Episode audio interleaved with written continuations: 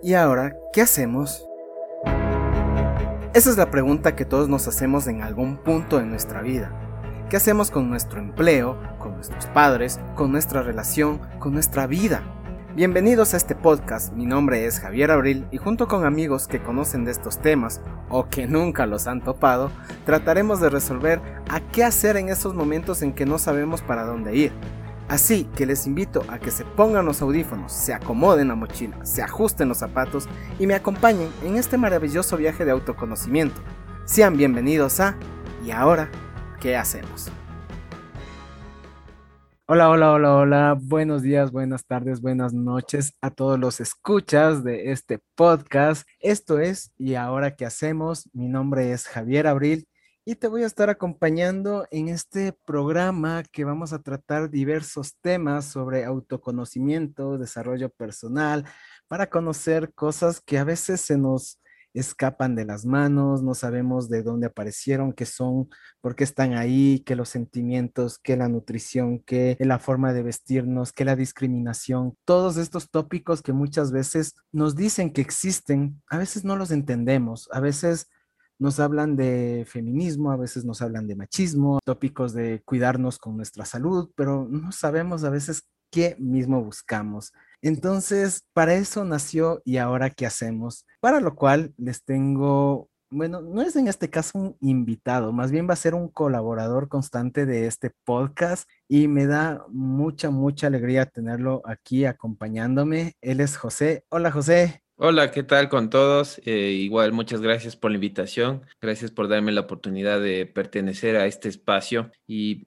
Precisamente, bueno, cuando me propusiste, pues yo te dije que sí, de una, porque sí, hay que hablar de estos temas, es muy importante. Y bueno, comencemos entonces. José viene de invitado, bueno, él es una persona que le gusta mucho topar temas interesantes, comparte mucho a través de su página de Facebook. Háblame un poquito más de tu página de Facebook, José. Bueno, sí es verdad que me, me gusta topar ciertos temas que podrían resultar delicados. Bueno, les cuento un poco de mí primero, como que antes de hablar de mi perfil de Facebook. Este, bueno, yo me dedico a la música, mi nombre artístico es José Doce Uvilla, soy cantante, toco instrumentos, produzco música. Bueno, mi vida gira alrededor de la música y últimamente al fútbol y otras cosas que he hecho en la vida, la actuación, también el cine. Entonces hay una base artística ahí, ¿no? Y bueno, ahora ya me estoy vinculando al deporte y siempre me ha gustado, se podría decir en cierta manera, el estudio de la sociedad, el estudio de la vida, el estudio de todo realmente. Es como que me gusta apreciar estos matices que en la vida respecto a las relaciones interpersonales, el por qué la conducta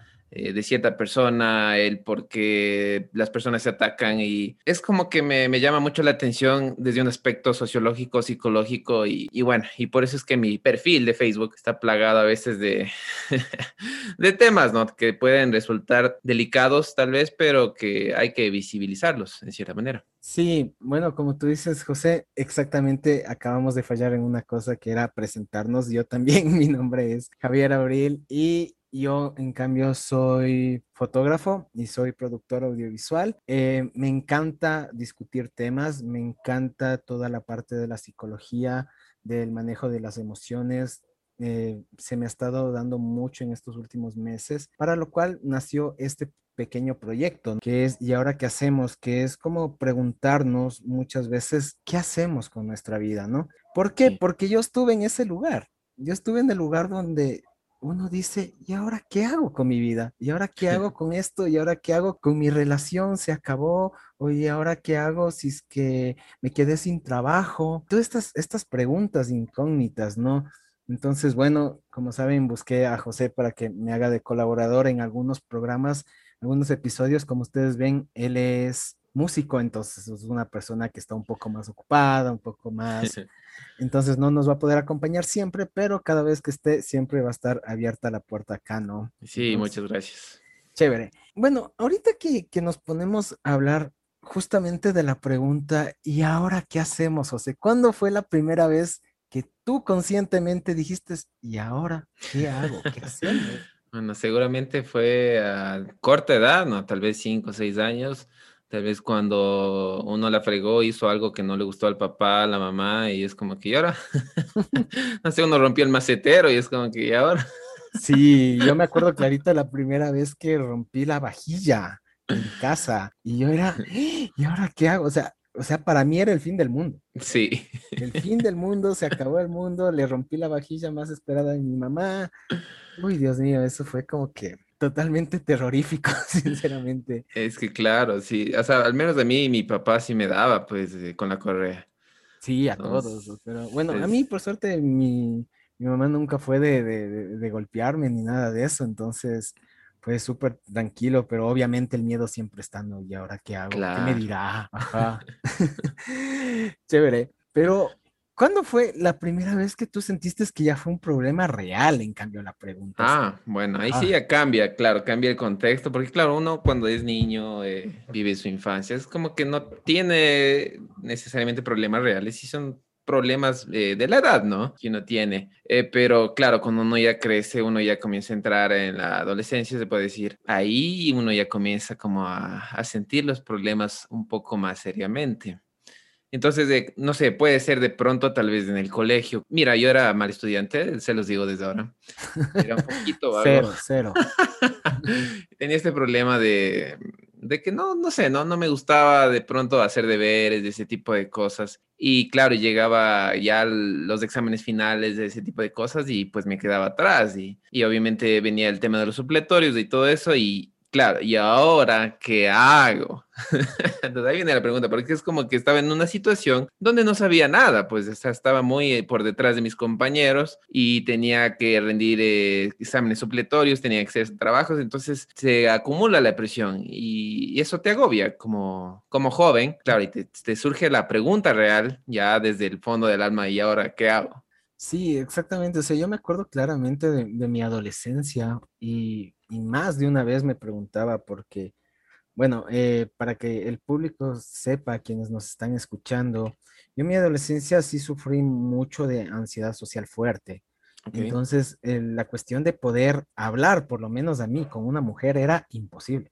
O sea, yo, llegaba a un, yo llegaba a unos 14, 15 años más o menos con un miedo muy fuerte hacia el sector femenino. Cuando me planteaban, ¿no? ¿Y ahora qué hago? O sea, a veces iba con mis compañeros, con mis amigos, obviamente típico del colegio que se va, del colegio de solo hombres al colegio de solo mujeres, a buscar las amigas, a pararse ahí media hora sin hacer nada frente a la puerta del colegio.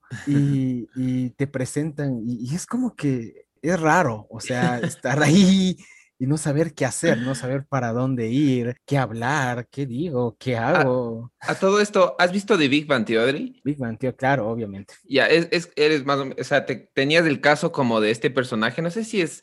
Ah, eh, que Rajesh Kutrapali. Eso, exactamente. Es eh, el, mismo caso, si se puede decir. Algo así, o sea, no a esos límites, ¿no? Pero sí, obviamente sí, o sea, me, me, a mí me, tendía a sudar mucho las manos, a tartamudear, a no saber qué decir, a, quedarme en shock. O sea, Tenías una presión social, ¿no? De, tener que hablarle o... O sea, Más que social, creo que yo, e, era, era mi miedo, era, era, porque no, nunca, bueno, en el colegio no creo que sentí tanta presión social en ese aspecto al menos, ¿no? Pero sí fue algo fuerte dentro de mí, o sea, dentro de mí. Sí, de hecho, se escucha fuerte y, yo me pregunto, o sea, ¿de dónde se origina este, este, este miedo? O sea, tiene que tener un origen en este caso. Claro, o sea, sí, y eso es lo que justamente estoy trabajando este tiempo, en descifrar esos, esos miedos, esos orígenes, ¿no? Pero... O sea, ¿crees que todavía tú estás en este proceso de pronto de, de cerrar este ciclo? Eh, o sea, este, este ciclo todavía no se cierra, es como que aún sientes esta, esta presión, tal vez este, este agobio, no sé. Sí, en mi caso, por ejemplo, sí me he hecho bastante la pregunta de, ¿y ahora qué hago en una reunión social, por ejemplo? O sea, pero donde no conozco a nadie. Entonces, es como que para mucha gente es muy fácil decir, ah, bueno, voy a ser un, amigos. Pero para mí no, o sea, para mí es un poco complejo y es un poco complicado. Y llegar y ahora qué hago, o sea, ¿cómo se hace amigos aquí? O sea, es como que... Entonces, para mí los medios digitales fueron la salvación. O sea, para mí los medios digitales fueron otra onda donde tuve la suerte de conocer a mucha gente que primero por ese medio y ya sentirme lo suficientemente seguro y confiado para poder conocer personalmente. Entonces, sí, entonces ese, ese, a mí también fue ese contexto, creo que yo la primera vez que me hice la pregunta de, ¿y ahora qué hago? ¿Qué hacemos? Sí. Te entiendo totalmente. Y mira, yo soy amiguero, yo realmente soy bien cara dura en, e, el aspecto social. Es como que yo hago amigos, no, no tengo miedo a hablar ni nada. Sin embargo, incluso una persona como yo, pues sí, sí, sí le ha pasado que a veces eh, he estado en, algún círculo tal vez donde no entiendo de qué están hablando o no entiendo la onda, no entiendo nada y tal. Y es incómodo. Entonces yo me imagino eso multiplicado por algunos dígitos y debe ser algo pues realmente incómodo y, agobiante y frustrante el no poder de pronto fluir en un medio social si, si es algo que hay que tratar, porque a la final necesitamos sociabilizar de alguna manera para hacer nuestros trabajos y etcétera, cosas. Sí, e, en mi caso, o sea, yo soy muy, muy abierto, o sea, mucha gente me, me dice, no, pero si tú eres bien social, tú hablas mucho. Pero una cosa es que me obligo, o sea, me estoy obligando a, hacerlo mientras todo mi cuerpo está como que detente, detente, detente, y el cerebro te lo dice, o sea, para, para, para eso, pero no, o sea, me obligo, me obligo a hacerlo desde hace ya varios años, más bien dicho. Mm, Entonces sí es, es interesante, o sea, poder ahorita darme cuenta de que antes era de forma inconsciente que lo hacía y ahora ya estoy muy consciente de, de mis acciones, ¿no? Pero bueno, o sea, hablando de la adolescencia, ¿no? O sea, pasándonos un poquito de, temas, a mí me, llama mucho la atención y vendría a ser la pregunta de, ¿y ahora qué hacemos con las redes sociales, cachas? Porque nuestra, nuestra adolescencia, bueno, yo no sé, ¿cuántos años tienes, José? Buena pregunta. Actualmente estoy en la edad de Cristo, 33 años. Ah, estás casi igual que yo, yo cumplí el día de ayer 34 años, estamos casi por ahí. Entonces, a ah, ti, igual que a mí, no nos llegaron las redes sociales en, en la adolescencia. No no nos llegaron, era... Tuvimos otra formación. ¿Y ahora qué hacemos con estas cosas? O sea, yo me acuerdo clarito que llegó el hi-fi. Claro, ese fue el primero. Hi-Fi acá, o sea. No, de hecho había uno antes de Hi-Fi. Bueno, yo, eh, yo estaba, no sé si te acuerdas de Latin Chat. ¿Alguna vez ocupaste ah, Latin, Latin, Chat? sí. Eso era antes de Hi-Fi, era también súper divertido. Salía gente así random, no sabías ni cómo se veía. O sea, antes era ciegas toda la vaina. Yo recuerdo una historia media chistosa de eso porque conocí a una chica que me gustaba, ¿no? Y un día entrando a, Latin Chat, le dije, no, o sea, creo que era por mensaje de texto, creo que le dije, oye, estoy aquí. Y la man entró y yo ya conocí a alguna gente, ¿no? Que se conectaba a tal hora y toda esa cosa, ¿no? Entonces, claro, la man me, me, escribe después así, yo pensaba que nunca entró. Y cuando la man me escribe, me dice, ¿quién era esa tal con la que estabas hablando así? así ¿Qué? ¿Qué estamos hablando? Pues estoy, para eso te entras a Latin Chat, ¿no? Para estar callado. Oye, puta, pero ¿te acuerdas la primera vez que utilizaste Facebook? Eh, verás, yo antes de, realmente yo, yo me preguntaba, ¿y por qué usan Facebook? Si a mí me parecía, sinceramente, Hi-Fi me parecía más chévere, pues uno hasta tenía el avatar, creo, en ese entonces, que tenía el muñequito y toda la vaina. Y no sé, era distinto, o sea, era bastante distinto a Facebook y yo no me acostumbraba a Facebook, o sea, yo decía, pero eso se ve muy, muy plano, o sea, el, el hi-fi era como que más animado, tenía más este, interfaces, no sé, pero ya la, es como que uno se vio obligado a cambiarse a Facebook porque ya todo el mundo se comenzaba a cambiar a Facebook. Sin embargo, mis primeras amistades, o sea, buenas amistades, eh, se podría decir que también amores, relaciones importantes, surgieron de, de Hi-Fi. Entonces yo sí recuerdo haber hecho vida social importante en Hi-Fi. Entonces por eso tal vez me costaba de pronto el cambio a Facebook. Sí, sí, es que, es que en Hi-Fi podías alterar todo. Era, era la ventaja de Hi-Fi, ¿no? Creo que hasta podías poner música, sí, una cosa bien loca, era, era muy bacán. Pero ahora vivimos en una sociedad donde estamos rodeados de, redes sociales. O sea, ahorita yo por lo menos actualmente tengo Facebook, tengo Instagram, tengo WhatsApp, eh, tengo TikTok, los básicos, o sea, los estándar. O sea, tenía Twitter, pero mucha toxicidad así. yo utilizo Twitter más para informarme, ponte. Yo sigo a ciertos políticos de derecha y de izquierda, o sea, de ambos, de ambos lados, ¿no? Como para tener eh, una, una, visión más integrada del asunto.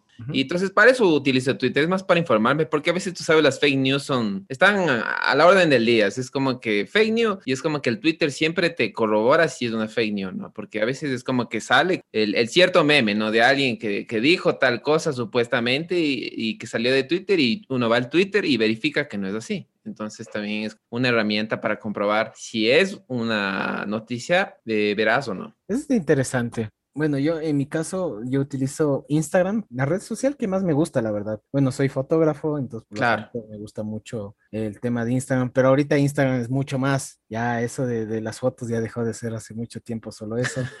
Así que este, el tema de WhatsApp, por la comunicación, creo que todos lo usamos casi. Sí, bueno, es como la bandeja de entrada de mensajes de antes, básicamente. El tema de Facebook, más bien yo me he alejado bastante. Yo lo utilizo, ahorita sí puedo decir que a Facebook lo utilizo como una herramienta más de vender cosas, conocer gente, y así, pero así para meterme, meterme y decir, uy, qué chévere, ya no, ya no me meto. Yo en mi caso eh, me gusta por, por el contenido, digamos, eh, humorístico, ¿no? Porque tú sabes, hay bastantes memes. También para eh, leer ciertos postulados, eh, opiniones de la gente. Siempre me, me, me, gusta escuchar la opinión de las personas y en este caso leerlas, ¿no? Y tú sabes, en Facebook te vas a encontrar de todo, los que están de acuerdo, los que están en contra, los que dicen tal cosa. Entonces, para mí es como que una ventana a, a los pensamientos de las personas y por eso me gusta se está hablando de esto. como que hay una tendencia marcada siempre y ya. sí, eso sí es verdad, o sea, como que ahí es donde nacen todas las, tendencias, ¿no? Exactamente, ajá. Es como ver, la tele y ver las noticias, ¿verdad? Pero eso entras a Facebook más rápido. Algo así, sí, la verdad que sí. Pero ahorita lo que a mí personalmente me está sorprendiendo es esta plataforma TikTok. O sea, ¿y ahora qué hacemos con el dichoso TikTok? ¿Y ahora qué hacemos con el dichoso TikTok? Porque al inicio todo mundo decía, no, pues la, red social de los guambras que solo se meten a bailar y que ahí pasan y que ahí solo está la gente idiota que solo ve gente bailar. Y ahora métete a TikTok y encuentras de todo y es impresionante las cosas que encuentras ahorita, sinceramente. Ah, no, sí, o sea, sí, es verdad. O sea, si hay cosas que tú dices, wow, o sea, yo también quiero hacer eso. Porque claro, si solo ves los videos estándares donde la gente hace lip sync o hace algún baile, claro, vas a decir, ah, es solo esto, pero claro, si uno ya va más allá, va a ver que hay cosas muy creativas, muy bien elaboradas, con buen gusto y, y en un sentido artístico, pues es muy enriquecedor. Sí, o sea, y a mí lo que me sorprende es el movimiento que tiene la red social. TikTok tiene un movimiento impresionante de público. O sea, yo sí siento que es la red social donde más público está, donde más público ve las cosas. Tal vez es por lo que es rápida, ¿no? O sea, ves un video de 15 segundos y pasa, pasa, te gusta, sigues, pasa, pasa y, el algoritmo te sigue mostrando las cosas que te gustan, ¿no? Ajá, entonces me parece súper interesante la plataforma, me parece que, que los que ya estamos sobre los 30 años, sobre todo nos cuesta un poquito adaptarnos a la plataforma pero la gente que, tiene menos de 30 años es impresionante. ah, no, pues la dominan a la perfección. Digo, ¿cómo hacen eso? Ya a veces veo cosas así de, de pronto amistades que tienen menor edad y es como que ya tienen eso desarrollado, ¿no? De, el, el, enfoque así, que voy a hacer este efecto así y sale súper chévere y uno, y uno como que lo intenta y no les sale súper turro. Así.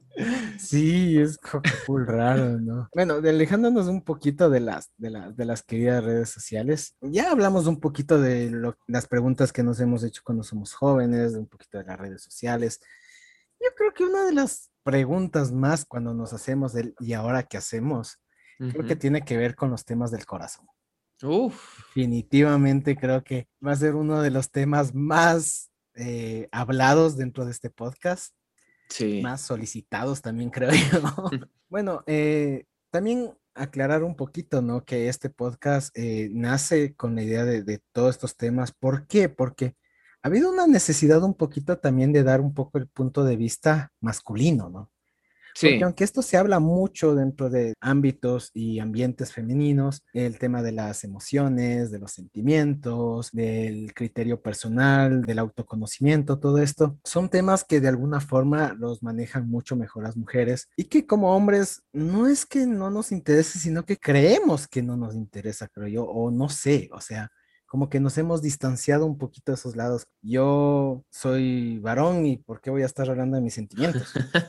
sí, bueno, yo creo que eso, eso generalmente se da, se da entre hombres, ¿no? Es como que hay esa, ese escudo, ¿no? Esa, esa barrera, es como ese, esa máscara que se ponen los hombres cuando están en grupo y es como que a veces eh, huyen a hablar de, de, cosas profundas, de cosas que importen. Bueno, y eso yo lo he vivido bastante, ¿no? Es como que sí he compartido conversaciones en, grupos y donde me doy cuenta de que, claro, por lo general las conversaciones son vacías y, y siempre se desvían de, de, de, esto, ¿no? De precisamente hablar de qué es lo que uno siente realmente, de qué es lo que uno siente, y siempre se lo trata de disfrazar de alguna manera, de alguna burla o algo. Yo creo que es parte del, del machismo que todavía está arraigado, en cierta manera, en la sociedad, donde te, desde chiquito te dijeron los hombres no lloran y ese tipo de cosas. Entonces, esas cosas han calado profundo y como que se sigue transmitiendo eso, ¿no? De generación en generación. El tema del machismo es algo muy fuerte, es algo que la verdad sí,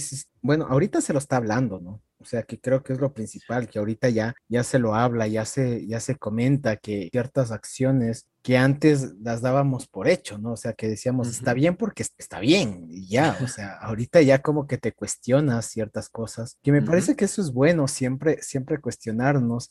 Y lo más interesante es que como hombres, o sea, el, el, machismo, siempre que se habla de machismo, creo que mucha gente lo interpreta como que solo es el ataque del hombre hacia la mujer, ¿no? Cuando no es verdad el machismo es también ataque del hombre al hombre. Claro. Aunque mucha gente no lo crea, esto también es un ataque constante hacia nosotros mismos por, por nuestro deber, tal vez, de, sentir, de, apreciarnos, ¿no?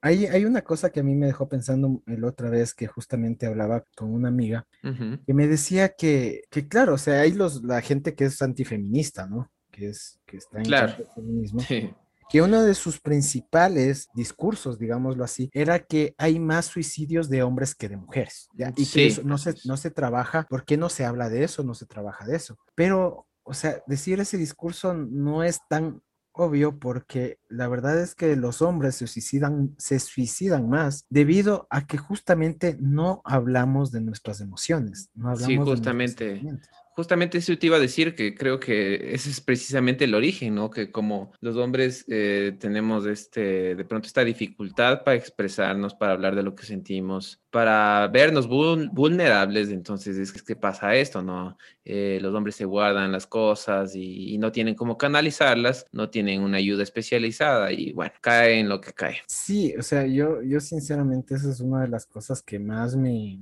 me da tristeza porque como hombres deberíamos tener la capacidad suficiente para poder digerir todo lo que manejamos, porque, o sea, yo no sé tú, pero yo en mi caso, ¿cuántas veces, o sea, te podría contar cientos de veces, he estado al lado de un amigo, así, el man roto el corazón y destrozado y toda la cosa, y uno tratando de, animarlo, ¿no? Antes de, de, estar consciente de todo esto, ¿no? Diciéndole las típicas frases de, no, no vale la pena, deja, deja de llorar por esa man, ya se haber largado con otro man, ya ni siquiera el este, mejor vamos, pegámonos unas bielas, vamos a buscar unas manes, cosas así, ¿no?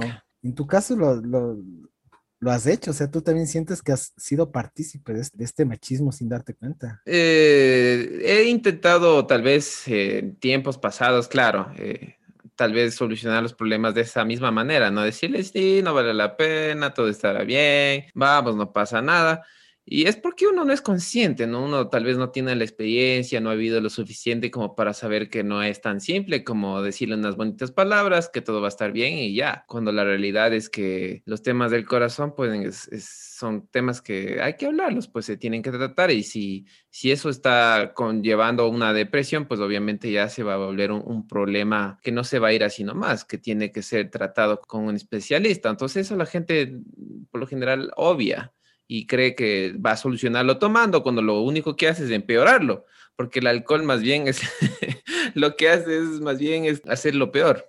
O sea, hace que estas emociones, ajá, hace que estas emociones es como que se avivan más todavía. Entonces no te da ninguna solución. El tema de, de, del manejo de las emociones con los hombres es muy tenaz, la verdad. O sea, sí. yo recuerdo que hace algunos años atrás eh, tuve la suerte de, realizar un, un, pequeño reportaje, digámoslo así, con prostitutas. Entonces, recuerdo que una señora, porque ya era señora, ya tenía bastante edad, la verdad, eh, ella comentaba, ¿no? Que hace como 20, 25 años atrás, decía que de cada cinco hombres que iban, o sea, que le contrataban su servicio a ella, cuatro iban porque querían hablar. Ah, chuta.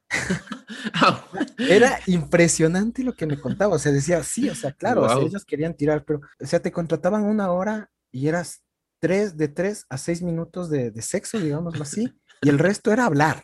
El resto era, hablaban y hablaban y decía que se hablaban de las esposas, de su relación con sus Qué hijos. Eran las psicólogas de, los hombres. Psicóloga con derechos, básicamente. Básicamente. Qué bestia, no, no, terrible. O sea, heavy lo que me cuentas. Es, verdad, es que es, una realidad que, muchas veces no, claro, no, no, la vemos, porque claro, uno ve a su, a su papá, a su abuelo y todas estas cosas, les ve como los machos alfa. O sea, los, Exactamente. Los, dueños del hogar, los cabezas del hogar, toda una, una fuerza, y, pero claro, ellos también tenían problemas. Exactamente, también sienten. Y ese es precisamente el problema, que cuando un hombre quiere verse como un macho alfa, lomo plateado, pelo en pecho, tiende a, caer en esto, ¿no? Al no mostrar sentimientos y siempre intentar verse fuerte. Y son esos los que más problemas tienen y, lo, y que por dentro los que más están fregados. Entonces hay que, hay que ponernos a pensar en eso bastante, ¿no? Cuando veamos un, a un, digamos, a un hombre que que tenga más o menos esta, esta tendencia, pues uno ya sabe que puede tener problemas de comunicación y puede que no sepa resolver bien sus problemas y no sepa cómo canalizar sus emociones. Sí, y exactamente yo creo que esto nos lleva a otra pregunta, ¿no? Y que vamos, es la misma que siempre se va a hacer en este querido podcast. y ahora, ¿qué hacemos con los acosadores. Ah, Porque nace de, esa, de esa misma sensación de, carencia, de, falta de amor propio, y de repente nacen estos hombres que, que, les enseñaron desde chiquitos, en cambio, que les dijeron, vos, macho, varón, tú tienes que, conseguirlo a las buenas o a las malas, un hombre tiene que conseguirlo, o sea, es como que, y nos fueron metiendo, ¿no? Poquito a poquito, poquito a poquito, la idea de, de el no no es una respuesta válida. Sí. Es, como que complejo, ¿no?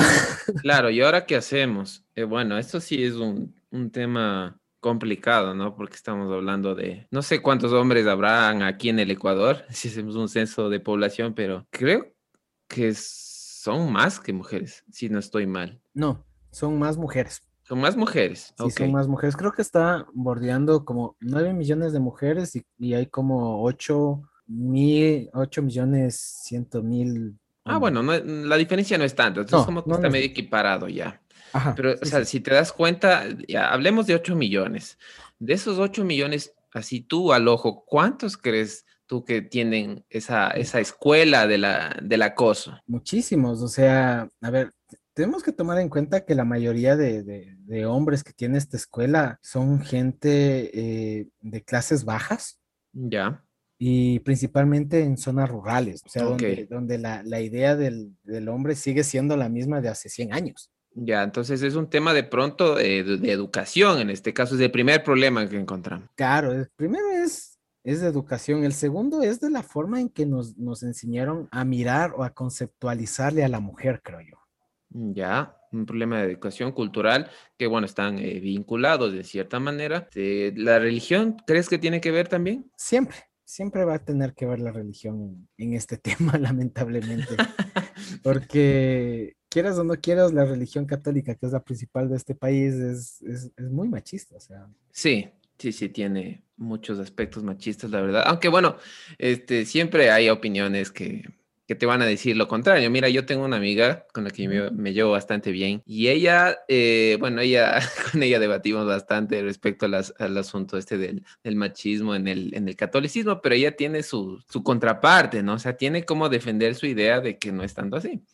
Algún rato sería bueno invitar a algún problema. Y ahora que hacemos con el machismo en la, en la, iglesia católica, me encantaría traerle. Bueno, volviendo al tema, eh, ¿qué hacemos con el acoso? Bueno, como una solución muy pequeña que puede ir creciendo, obviamente, creo que deberíamos comenzar nosotros y los que nos escuchan si es que sienten que estas acciones pues no están correctas, pues comenzar el cambio por uno mismo, ¿no? Pues comenzar a poner el grano de arena y decir, bueno, esto está mal, eh, debemos comenzar a respetar y a no invadir espacios a los que no somos invitados. Sí, es que yo creo que el problema ahí es, insisto, es, es cómo, cómo conceptualizamos a la mujer. Porque yo también caí en ese, en ese mismo juego, o sea, obviamente en la adolescencia, saliendo de la adolescencia, digamos así, también, donde uno, uno dice, o sea, pero es que no, no estoy acosando, solo le estoy llamando. Claro, o sea, uno, es que uno se imagina, ¿no? Que acoso es, ir a la casa, esperarle todos los días, así, bueno, eso la ventana. O sea, eso, sí es un acoso, ¿qué? Eso y es un acoso tenaz, ¿no? Pero un acoso, o sea, si es que una persona te dice, no, o sea, no quiero ser tu novia, o no quiero tener una relación contigo, o no quiero tener sexo contigo, por favor, no le emborraches. Bueno, eso ya es más grave, ya eso. Claro, o sea, es que iniciamos desde, desde el concepto de que hay mucha gente, y eso no me vas a negar, que de una o de otra forma se ha escuchado, se ha oído, que, hay gente que dice que te recomienda, ¿no? Pero emborráchale. Claro, eh, eh, totalmente de acuerdo contigo y eso es porque ha estado normalizado durante mucho tiempo. Y, y, al estar normalizado es como que la gente no ve el problema real en, en eso y realmente sí, está súper mal este, intentar invadir eh, en este caso la intimidad de una mujer con, con, los efectos del alcohol y otro tipo de estupefacientes. O sea, claro, estamos entrando en el, en el área ya de, de lo que es la violación, aunque no quieran admitirlo, es así. Así es que es la, es la, verdad, es como las cosas como son. Solo que, claro, uno antes, cuando era, no sé, más adolescente, uno, uno, uno no se hablaban de estos temas, ya no, no estaban tan visibilizados como quien dice. Entonces estaba más normalizado y uno no sentía el cargo de conciencia y no veía la problemática del asunto y las chicas no tampoco, digamos, alzaban la voz como ahora. Entonces, ahora que ya los temas se están hablando, esto se está visibilizando, ojalá pues sirva como para hacer conciencia, ¿no? En, los hombres que escuchan, que, que, se enteran de este tipo de cosas y que digan, bueno, ok, sí, sí está mal. Claro, o sea, es que hay que tomar en cuenta muchos factores, ¿no? Tampoco vamos a, estamos aquí para venir a satanizar un montón de situaciones, que tenemos que tomar en cuenta que cada situación es diferente. Sí, así es.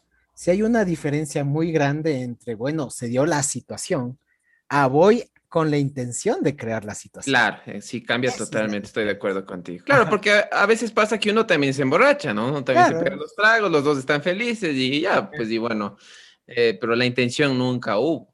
Ajá, o sea, es como que, bueno, sí, tal vez indirectamente, pero tampoco es que hubo la intención de realizar un acto. O sea, exacto, no, no, es como, no es como, no es como que hubo un plan elaborado de, ah, mira, le voy a emborrachar de tal manera que va a pasar esto. Entonces, eso ya es hasta no sé, ya hasta da miedo.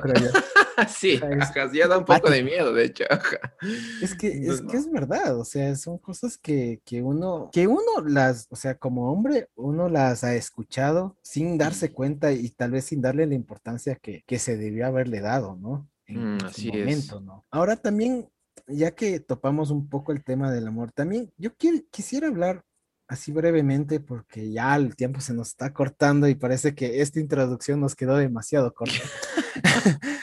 Eh, es el tema de, de, cómo manejamos las rupturas amorosas los hombres. Bueno, ahí sí no sé si tenga que ver con, con género, no sé realmente si tiene que ver eh, con genitalidad en este caso, eh, no sé, no sé, la verdad yo creo que e, es una cosa de ser humano en este caso, porque cuando tú amas a alguien independientemente de si eres mujer o hombre, eh, te va a doler cuando te alejas de esa persona, cuando pasa algo y, y bueno, puede que sí exista una tendencia tal vez eh, distinta en, en, ambos géneros, pero yo creo que el, dolor es el mismo. Yo creo que eso sí no va a cambiar. Ahora, ¿cómo lo canalicen cada uno? Bueno, eso ya ser la diferencia tal vez. Eh, ponte, bueno, en mi caso, no he tenido tal vez un desastre amoroso del que pueda dar una anécdota, pero sí te puedo decir que, claro, a uno le duele... el corazón así bien grande. No, no, la verdad, no me ha pasado todavía que me, así me han dejado en el piso, pero he vivido de cerca experiencias, tal vez de familiares, amigos.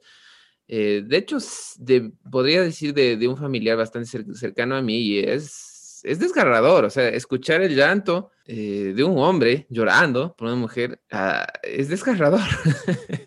es desgarrador, sí, porque, no sé, uno no se espera eso, ¿no? Uno, uno no se espera, digamos, un hombre llorando de esa manera, porque uno, claro, uno eh, antes tenía ese concepto de que no, que el hombre no llora y toda la cosa, y cuando uno se topa con la realidad, es como que sí te agarra en curva, ¿no? Notar que, que somos, primero aceptarnos los hombres como humanos, ¿no? Yo creo que eso, es una cosa que tenemos que, que quitarnos un poquito los hombres, porque desde la frase mismo, ¿no? De de mujeres y niños primero, que aunque sí podría ser, ha dado un concepto un poquito de, de deshumanización deshumanización al hombre, sin quererlo, o sea, sin quererlo, ojo, que, no es que estoy criticando la frase, sino que estoy diciendo las consecuencias que repetidamente una frase podría causar en la psiquis de una persona. Así es, estoy de acuerdo contigo. Ajá, entonces, como hombres, obviamente sabemos nuestro, nuestro deber muchas veces, habrá hombres que no lo sepan, tal vez, pero digamos que la gran mayoría sabemos que tenemos que a veces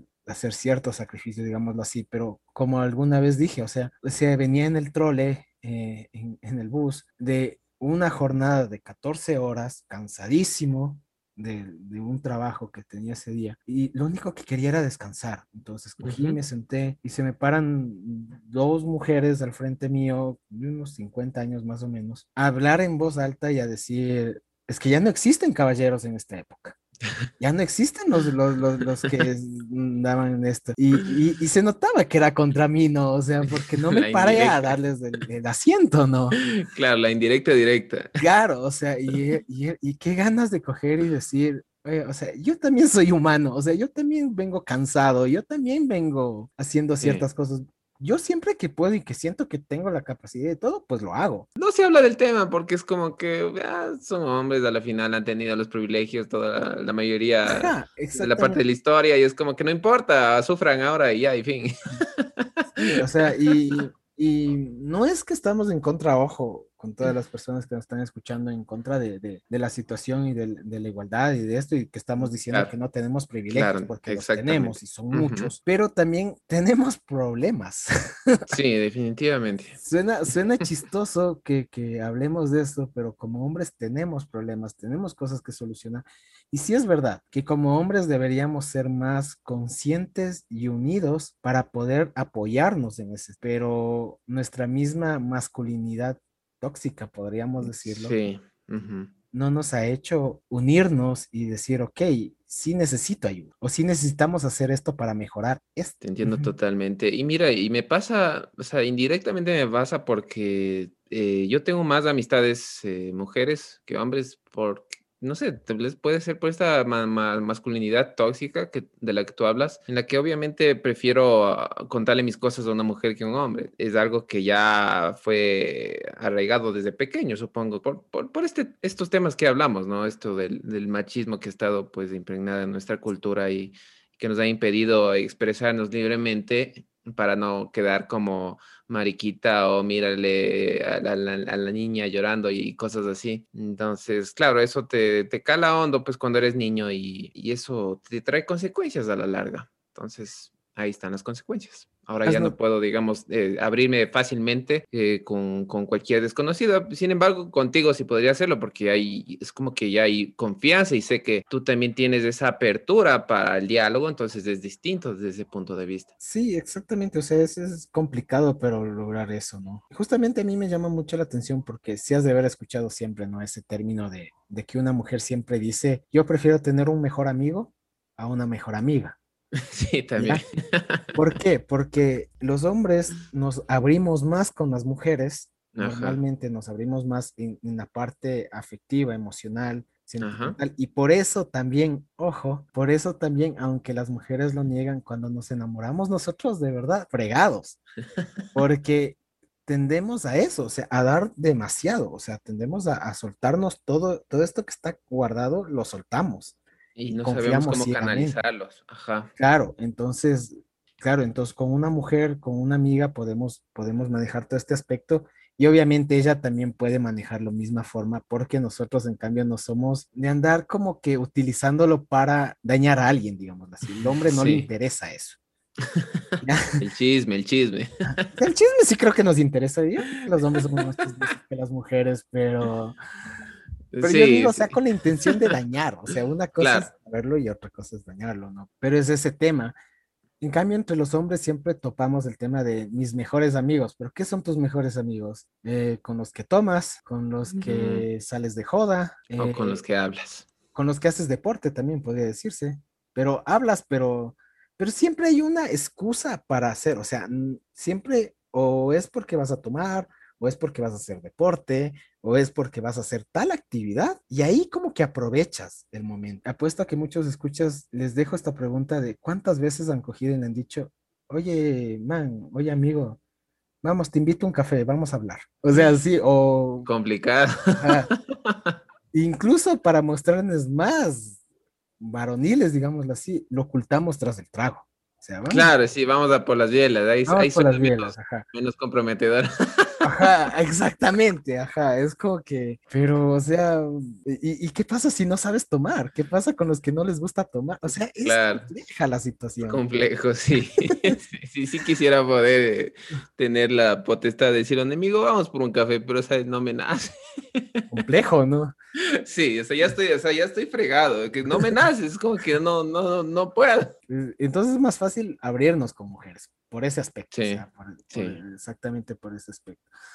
Bueno, José, creo que hoy día hemos topado temas así rápidamente, hemos tratado de dar ¿no? nuestro punto de vista de algunos temas, pero como ustedes van a ver, este podcast está dirigido justamente para para hablar de estos temas, ¿no? Obviamente de aquí en adelante vamos a topar los temas, un tema por, por episodio, con especialistas, con gente que está más conocedora de los temas que nosotros, eh, también con amigos que tal vez no son tan conocedores, pero que por ahí saben algo más que nosotros. Nada, o sea, les invitamos con todo el amor y toda la, la fe que tenemos en este nuevo proyecto que estoy seguro va a salir muy bien a que nos acompañen. Ajá, entonces, nada, eh, tus últimas palabras, José. Bueno, este, una vez más agradecerte por la confianza y bueno, a todos los que nos están escuchando, pues sí, estén atentos que vamos a hablar de temas específicos eh, y que tienen, bueno, hay algunos temas. Si me das la potestad de nombrarlos, bueno, ya tú lo dijiste al inicio, pero tiene que ver con sentimientos y hay otras cosas, ¿no? Que también no tiene que ver necesariamente con, algo relacionado, puede ser, ponte, tenemos temas que vamos a hablar de tatuajes, de, no sé, de la masturbación, de relaciones tóxicas, incluso hasta, no sé, de problemas en el trabajo, de todo se puede hablar en, ah. estos, en estos podcasts, entonces precisamente eso es lo que queremos hacer, topar todo tipo de temas y pues analizar, analizarlos pues bien, bien, ¿no? ¿no? No que sea un análisis así nomás, sino que sea un análisis profundo y del que se pueda aprender algo y que nos sirva para nuestras vidas. Así que de mi parte, muchas gracias y nada, sigan este proyecto que está muy bueno. Que sobre todo, bueno, cuando yo hablé contigo, pues obviamente la idea era precisamente eso, ¿no? Que los hombres también eh, tenemos alma, cacho. tenemos cosas que decir, creo yo. También. Exactamente. Entonces, no somos solo entes celestes, como, como decía una chica, decía, organícense. Pues creo que ya es hora de comenzar a organizarnos un poquito. Entonces hay bastante de esto, o sea, hay bastante, digamos, de perspectiva de hombre, digamos, en estos temas, ¿no? Porque a la final es, eh, es eso, ¿no? También ver cómo, cómo, qué opina el hombre de estos temas, cómo los aborda, cómo los soluciona y qué es lo mejor. Y obviamente esto es para un bien común, ¿no? Y es precisamente buscar la, la armonía. Sí, justamente hay un libro que se llama Hombres y Mujeres, que es escrito por Murakami, que se lo recomiendo mucho. Eh, este libro eh, que trata básicamente sobre la perspectiva masculina, ¿no? De muchos temas, sobre la soledad, el amor, el abandono, todo esto desde una, una visión muy, muy ruralista, podría decirse que la primera vez que leí ese libro me, dejó totalmente aniquilado porque decía, sí, o sea, soy hombre y, y, y ¿por qué no me he dado el espacio de sentir esto? Entonces, claro, o sea, cuando te das cuenta, entonces nuestra invitación, creo, más claro es para ti que eres hombre, escúchanos, te invitamos a que nos sigas, a que nos des tu opinión a través de las distintas redes sociales. Eh, también mujeres que nos escuchan, escuchen también nuestro punto de vista si están de acuerdo o en contra, pues bienvenidas sean. Igual. opinen. ajá. opinen. Esto, esto es darnos a nosotros un espacio y darles un espacio a ustedes también. Entonces, nada, eh, José, déjame tus redes sociales eh, bueno, a mí me van a encontrar en la mayoría de redes sociales como José 12 Uvilla, es decir, José 12 Uvilla como la fruta, pero con B grande, por si acaso. Entonces ahí me van a encontrar en Instagram, me van a encontrar en Facebook. Ah, entonces, José Dulce Uvilla, y bueno, mi Facebook personal igual no, no hay ningún problema, estoy como José Uvilla. Y bueno, ahí me pueden encontrar y espero que nos sigan escuchando, que propongan temas, igual que sería chévere tomar alguna sugerencia suya. Y nada, pues los esperamos en el próximo programa. Sí, eh, a mí me encuentran como en Instagram como Javier Clow, Clow como sí, como el mago Clow de Sakura Carcaptor por si acaso para las que no sepan. También vamos, estamos abriendo y aperturando, porque el día que se lanza este podcast, también se va a lanzar el Instagram, así que nos van a poder encontrar a través de Instagram como ahora qué hacemos con K, ¿ya? Entonces, búsquenos por Instagram en Ahora que hacemos con K. Y si es que en un futuro nos animamos, abriremos TikTok. Pero todavía no está seguro eso. Pues nada, solo quiero agradecerte mucho, José, que por la apertura, la colaboración y que vamos a compartir muchos más episodios y muchas gracias. Y a, a toda la gente que nos está escuchando, pues nada, bienvenidos sean a Y ahora qué hacemos, donde vamos a hacer preguntas cuestionamientos, cosas a muchos temas y que queremos que nos acompañen. Y como dice en el intro, quiero que se ajusten bien los cordones, se ajusten bien la mochila y se preparen para este viaje de autoconocimiento, de cosas muy chéveres que se nos avecinan. Se alisten, nada más. De mi parte, cuídense mucho, les mando un abrazo a todos. Chao.